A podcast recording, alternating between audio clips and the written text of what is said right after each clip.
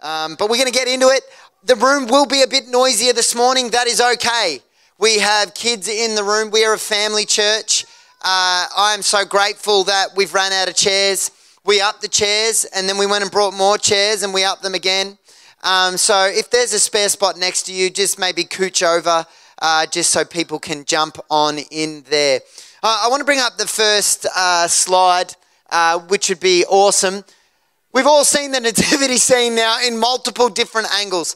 Who, who has uh, seen a nativity scene? We went and had a look at some Christmas lights.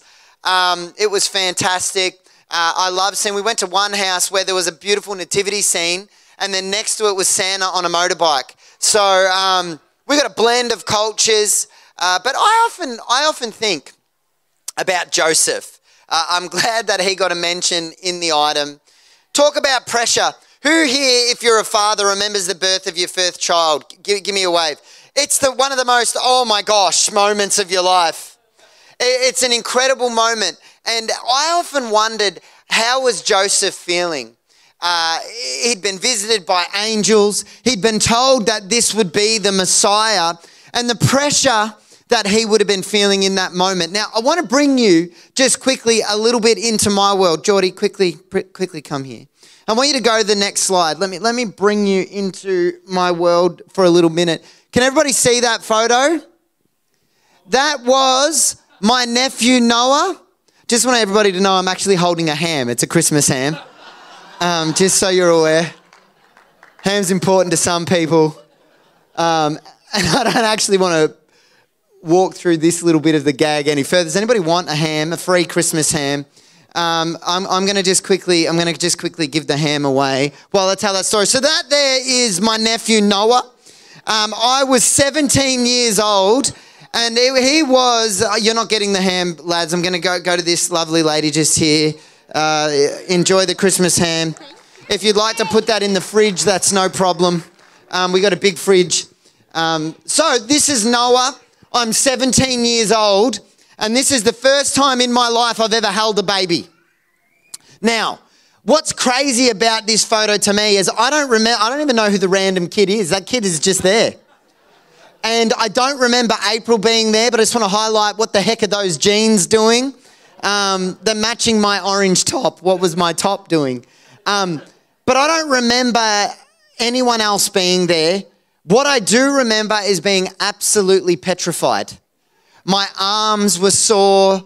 I was worried that I was going to hurt him. Now, what's amazing about that photo, and actually it, blows my mind, is that Noah next year moves to regional Victoria to become a marine biologist. Now, he's a baby, but God had a plan for his life that would go beyond that moment. So God knew that he would grow and he follows Jesus and he's a man of God. And God knew that he would grow into a man and one day he would go to university and he would start the road to becoming a marine biologist. He wasn't to stay in that place.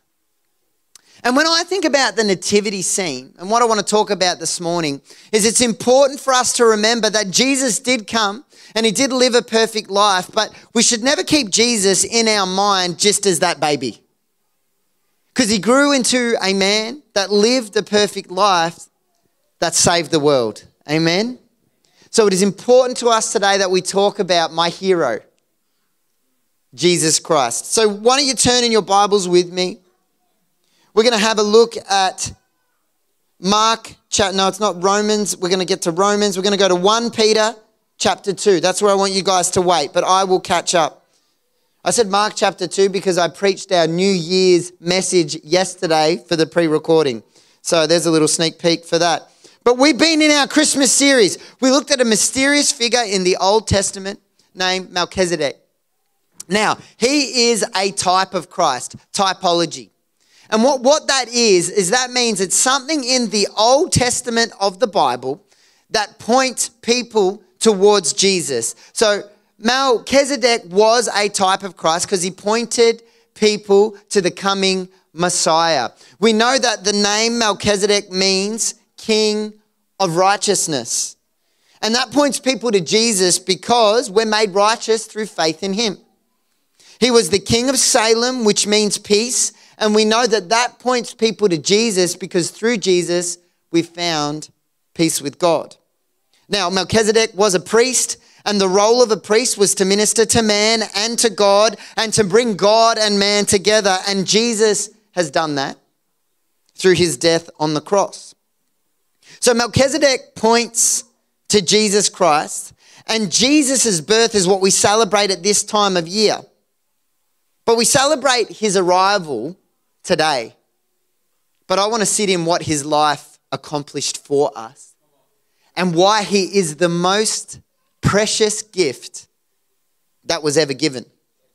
Now, Jesus is, without a doubt, the most important figure in human history. I mean, because of his life, it sets into motion the freedom that Christians get to live in. We're not being bound by human desire and sin. We live in the blessing and the experience of actually being able to have a genuine and intimate relationship with God.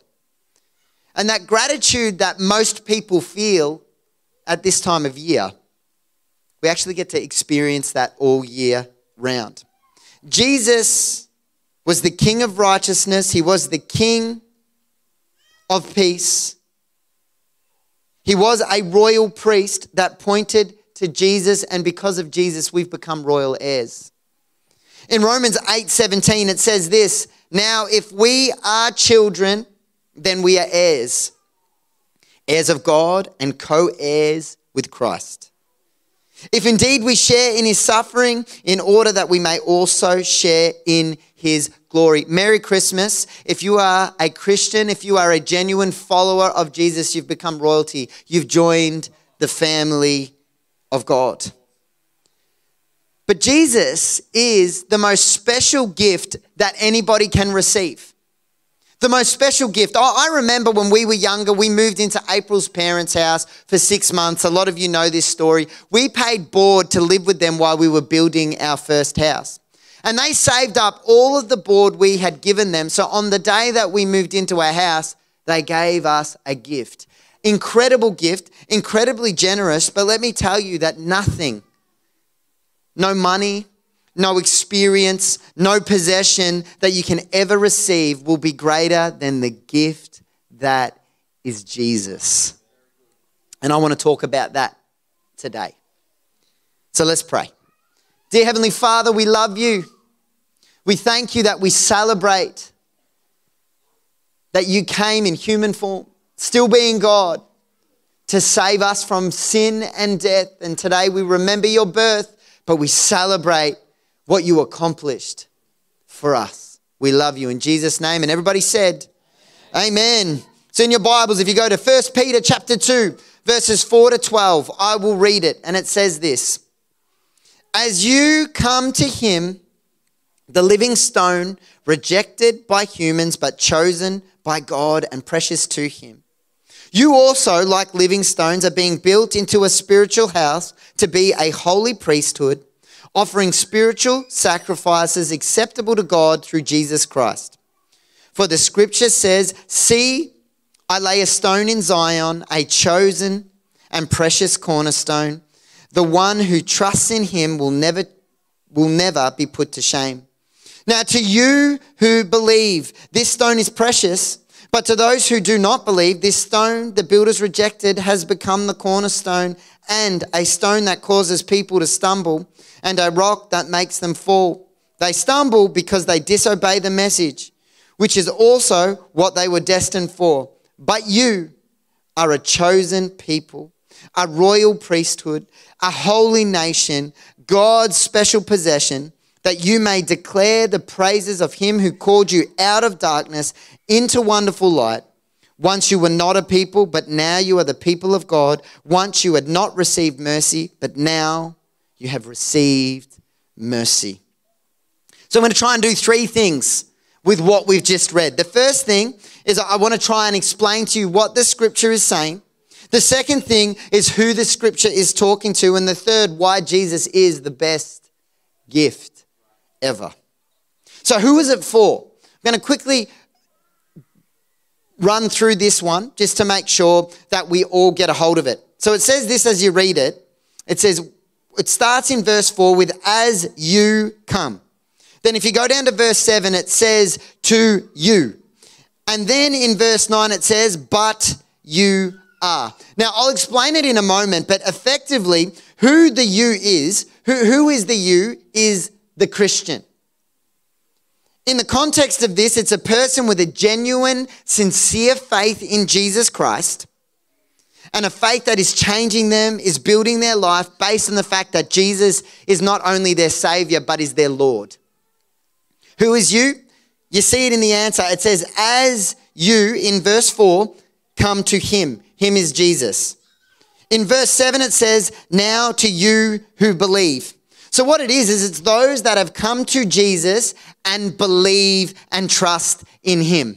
So, it is for the Christian, these promises, these things that get me excited that I'm about to talk about are for those that have come to Jesus and put their faith and their trust in Him. So, this is important to know today because if you are a Christian, we will talk about the benefits and the blessings of knowing Jesus and what that means for our life to have a relationship with God. And, if you're in this room today and you're not a Christian, at least you're going to learn what Christians are excited about and why we feel blessed. So I think it's important that we all lean in. So the benefits for the believers. It says there in the scripture, when we read it in verse 9, that we become, once we have come to Jesus in faith, a chosen people. Now, why it's important and why this is, is so important to the believer is that baby didn't stay a baby. He grew into a man that if you put your faith in him, you're restored to God. These are the benefits that you get being in a relationship with God. You become a chosen people. Have you ever had an awkward moment in your life? Give me a wave. A moment you never want to relive. The other day, I had a conversation with my neighbor. This is how the conversation went. Hey, Charles, I was walking past the other day. I heard you singing. There was a pause, that moment in the conversation that I would assume he would say, You're doing a fantastic job. You're incredible. Do you know what he said? You were really getting into it. It was an awkward moment for me.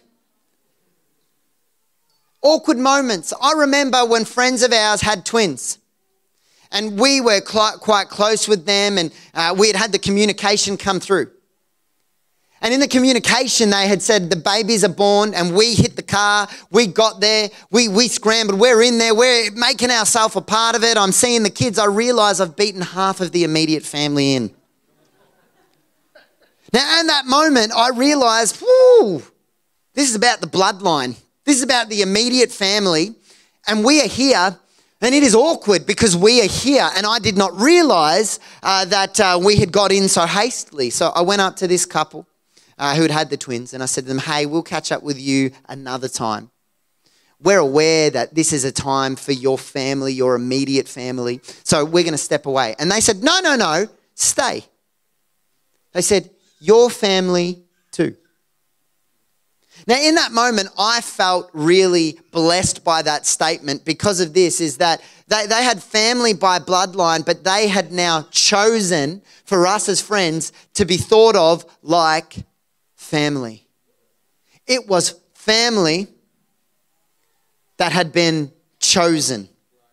Now, when you look at the scripture, it says there in verse 9, but you are a chosen people. If you read your Bible a lot, you understand that that is referring to the Old Testament when God is talking about his people who at the time of the Old Testament were the bloodline descendants of Abraham, the Jewish people. So, what had happened is before Jesus, God's people were a particular nationality that were the descendants of Abraham. The blessing of God that flowed through him meant that there was a nation. But now, because of Jesus Christ, when you come to him and put your trust and your faith in him, you, by choosing Jesus, become the chosen people of God. You get to become part of God's family. The chosen people no longer just refers to the nation of Israel, God bless them, but it also refers to everybody who calls Jesus Christ their Lord and Savior. The benefit of this baby being born in Bethlehem is that we, through faith in Him, as He grew up to be a man that lived a perfect life, it's not about the baby, it's about what He accomplished we get to be the chosen people of God. And that is an incredible gift. We become a royal priesthood and a holy nation. When you look at the royal priesthood, once again, to be a priest, and we heard this in our series, there were special requirements that were put on them. They had to live a certain way, they had to do certain things, they had to be from a particular family line that was called the Levites. They had to do all of these things in order to be able to enter into the presence of God. But because of Jesus, because he made a way for us to come into the presence of God. We now get to become royal priests who commune with God. That royal thing is really not that, not that we're kings and queens, but rather that if I am born and I am related to the king, I am part of the royal family. I am part of the family. So we are invited invited because of Jesus into the royal family of God where we can minister before the King of Kings and the, and the Lord of Lords. And what that really means is we get to have genuine, caring, intimate, real relationship with God. That is because of Jesus. And then it says there, you become God's special possession something special to God. You know, recently I had a conversation, um, and I'm going to say that I'm going to get this story about 80% right, and you'll correct me as I go, Jordan. But there is a guy out there who knows of a guy, he's a guitarist called David Gilmour. Yeah, I don't know who he was prior to this week. I'm just going to let you know. He was in a band called Pink Floyd. Still don't know who they are. And I hope they don't have horrible songs, Geordie, because I didn't listen to any of them. It's on him. But what happened is he was a guitarist, he wrote a whole bunch of songs. Now, the guitar that he uses is a particular type of guitar. It's called a Fender Strat. And somebody said, Yeah, who plays guitar? To me, it still means nothing. Still means nothing. But to somebody who likes guitars, you can buy uh, the equivalent guitar to what Dave Gilmour used uh, today for around $3,000. Okay, so that's a good guitar. But recently, because of who the owner of the guitar is, he took this Fender Strat and he put it up uh, on auction uh, to sell. Now, a guitar that is worth $3,000 to buy, but a really old and really used guitar, because of who owned it and what it had done, sold for $3.9 million. Because there is something to be understood about the value of something can be increased by who owns it.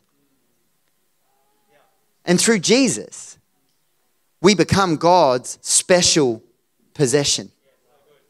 We get to walk into the presence of God and be cherished by Him. The benefits. When you see a baby in the nativity scene is this is that for those who believe in Jesus, they become special, chosen, royal, and holy. These are the benefits that are found in Jesus. So, what are we to do with it? Have you ever received a gift that you don't know what to do with it? Like, if somebody was to buy me a drill, I would honestly be like, what am I to do with this? Let's be honest. Because if I was to use that drill, I would have to activate learning to be able to use it, to, to be able to walk in what the gift is. You know, I just had the thought maybe a parent should buy a vacuum for that teenage child and activate the gift of vacuuming uh, in their life. But the Bible actually tells us what we're to do with it as Christians. When we find out we're chosen people, we've become a holy nation, a royal priesthood, God's special possession, we're actually, as Christians, supposed to do something with it. It says there in verse 9 that we should declare praises, which is about personal testimony. And Dan, I might get you to come and join me. Not only are we to declare to the world his goodness, but we're actually supposed to be passionately talking about it. You know, I can gather with some people, and I know that guys that have a similar passion to me, we will always land often around some stuff. I love basketball. I talk to my friends that love basketball about basketball. I love coffee. There are people in this room. I just got a, uh, an AeroPress Go. Uh, that is a that is a beautiful little coffee machine. If you're looking for one, and it's a gift, I've got one. You don't offer me. I'm not asking.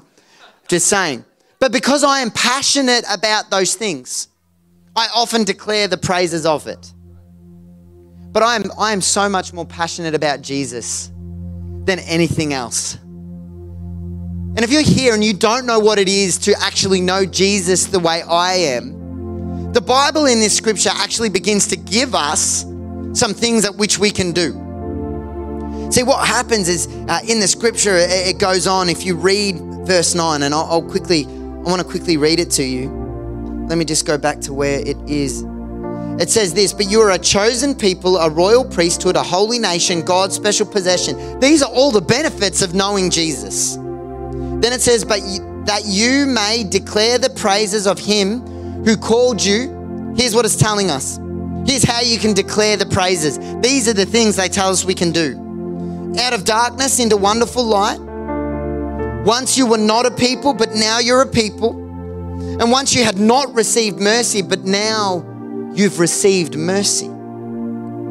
So when you look at those things and we are declaring the praises of who Jesus is, we already know that we were once not the people of God, but now through Jesus we're invited into the family.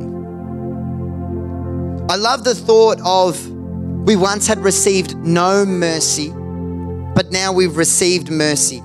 Ephesians chapter 2, verses 4 to 7, another book in the Bible paints a beautiful picture of it. It says, But because of his great love for us, God,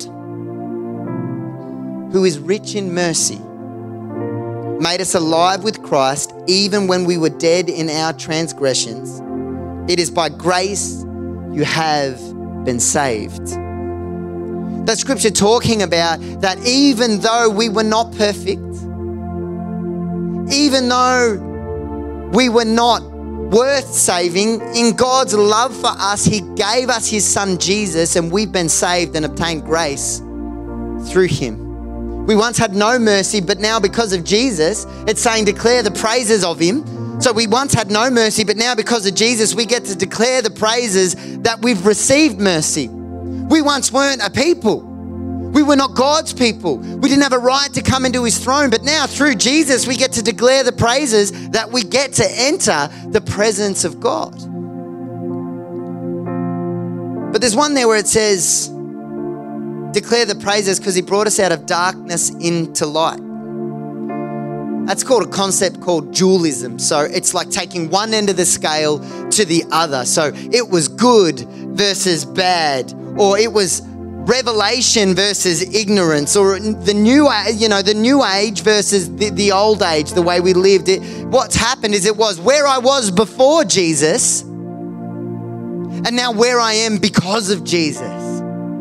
It's a personal testimony, declaration. You know, I started thinking about, well, then what's my before and after Jesus? And we've all heard this before, but my story is it's pretty normal. I lived a normal life. My parents stayed married. They loved one another. My home was stable. I was your average kid with a loud personality, with average grades, who love sport and love Jesus. That's, that's a pretty normal. I tried to make good decisions. I never went to crazy parties. which actually isolated me a bit as a young person. Know this I, there was a party with alcohol, young guys, I didn't go. I chose to make that stand. I wasn't going to put myself in that arena, but it made it harder for me. But I did it because I loved Jesus. I never got drunk. I never sped around in my car as a young person. You know, and I'd look around and I'd see some of my friends that would come to know Jesus that had the most crazy story. But there's a friend of mine who grew up with the guys from Underbelly and then became a preacher.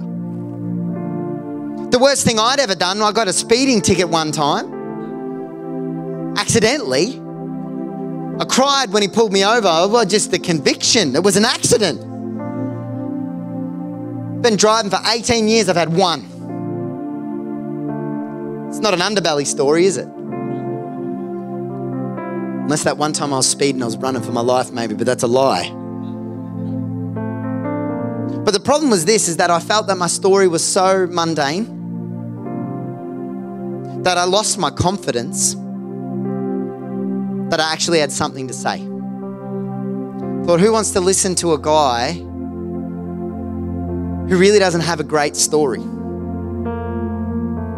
And what happened is the enemy actually had used good decisions to kill my confidence. Isn't that a crazy thought? I'd made good decisions and now I was less confident because of it. So, what it manifested itself in is that exterior confidence, but internal insecurity. Until one day I realized that because of Jesus, I understood that he'd lived a perfect life, he died on a cross, and because of that, one day, all of a sudden, I understood that meant that I was chosen and I was royal and I was holy and I actually was God's special possession. You got to understand that no matter your story, no matter how extreme the last 12 months have been, no matter what you've been through, at some point, everybody's journey and everybody's story needs to intersect with Jesus. Because what happens is everybody will make choices, everybody will get things wrong, no one will live a perfect life. And even if you do your best, there's still going to be a moment where you need to understand that if you were the only person on this planet, Jesus still would have come, still would have lived a perfect life, and still would have died for you. This baby was born with a mission and a purpose.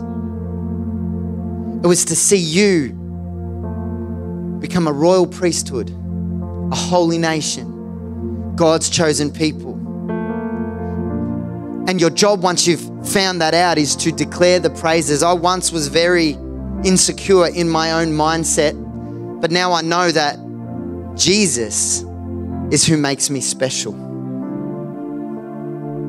So I don't know everybody here, and maybe if you close your eyes just for a moment. I don't know everybody's story. I don't know the extremes. I don't know the, the, the simplicity. But I know this. The reason why Jesus came to this world, the reason why he was born, was so that you could become a holy priesthood a holy nation, God's special possession. But this scripture says those blessings come for those who came to Him, Jesus, in faith. So today there is a prayer that you can pray. It takes 20 seconds, and with everyone's eyes closed, I just want you listening to me. The Bible is clear. To walk in the promises of God is simply to put your faith in Jesus and follow Him.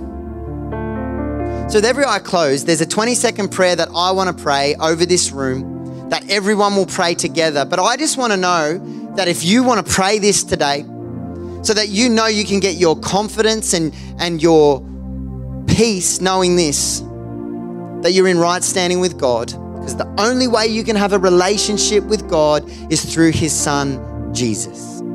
So, with every eye closed, is there anybody that wants to make sure that they are a Christian?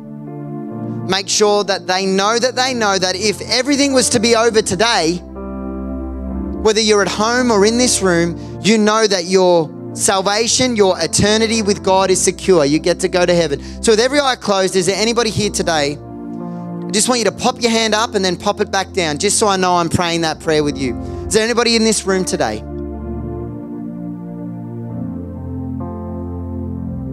Hallelujah.